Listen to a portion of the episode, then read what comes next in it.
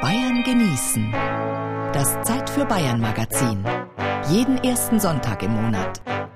Auf Bayern 2. Weniger ist mehr. Bayern genießen im April. Innere Einkehr, Besinnung, Zeit des Fastens. Die mächtige Abteikirche im Benediktinerkloster Münster-Schwarzach ist in diesen Tagen der Fastenzeit der rechte Ort, um sein Innerstes zu reinigen. Die Gesänge der Mönche hallen durch das Kirchenschiff. Trotz des hellen Frühlingslichtes ist die Kirche in ein Halbdunkel getaucht. Die Sonnenstrahlen brechen sich im hohen Bau der Abteikirche über den Besuchern des Gotteshauses.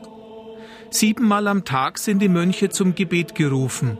Mit dabei auch viele Klostergäste auf Zeit, die sich die Tage in der Abtei Münster-Schwarzach als Tage des Fastens eingerichtet haben.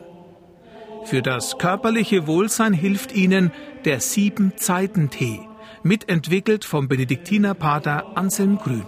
Gut, die Mönche haben sieben Gebetszeiten und da haben wir eben sieben Kräuter entwickelt, nach dem Motto, zu jeder Zeit kann man da so innerlich Einkehr halten und das Ritual des Teetrinkens quasi so eine Art weltliche Gebetszeit machen. Und jetzt geht es um die Fastenzeit, um Erneuerungstee und reinigen, sich reinigen von körperlichen Schlacken, aber sich auch von geistigen Trübungen reinigen, von negativen Emotionen. Das ist auch ein spirituelles Thema, sodass der Tee nie nur gut schmecken soll, sondern einmal der Gesundheit dienen soll, aber zugleich auch dem spirituellen Weg. Auf der einen Seite dem Beten, auf der anderen Seite dem Reinigen, was ja mit Askese zu tun hat. Der Sieben-Zeiten-Tee mit den sieben Kräutern, die da sind Löwenzahn und Brennnessel, die Blut- und Darm reinigen. Eibisch und Malve, sie sollen den Darm beschützen und beruhigen. Rosmarin soll negative Stimmung vertreiben. Fenchel gibt dem Tee die süße Note und Basilikum soll den Geist stärken.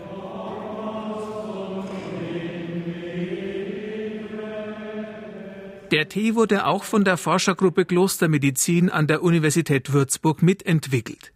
Hier werden die alten mönchischen Rezepte und Heilkräuter aus dem Mittelalter wiederbelebt. Medizinhistoriker Johannes Mayer.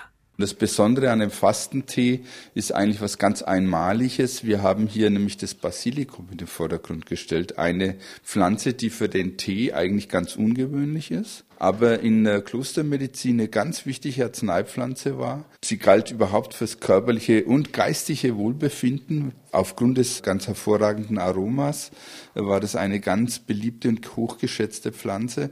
Und Basileus, das ist der König, also es ist quasi die Königspflanze sozusagen des Kräutergartens. Und um diese Pflanze herum haben wir praktisch diesen Tee gebaut.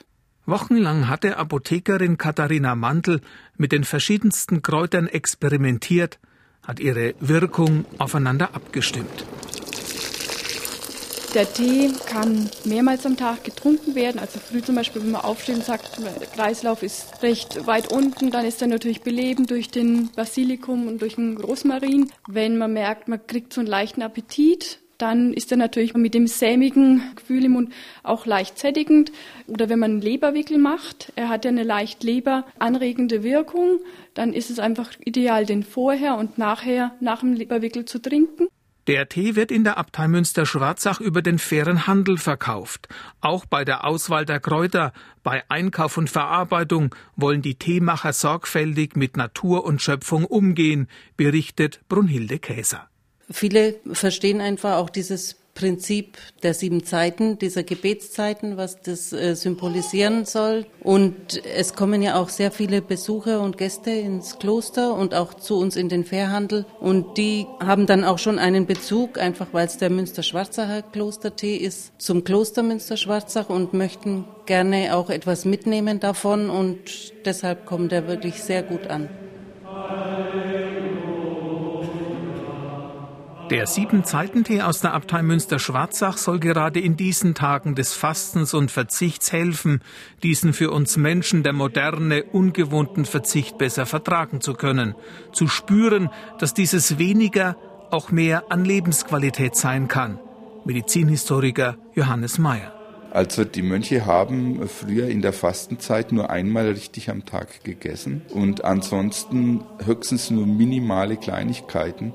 Und da waren haben Kräuter in, in verschiedensten Zubereitungen als Salat, als Tee und so weiter eine ganz zentrale Rolle gespielt. Das war praktisch der Schwerpunkt der Ernährung neben dieser einen warmen Mahlzeit, die es in der Fastenzeit gab.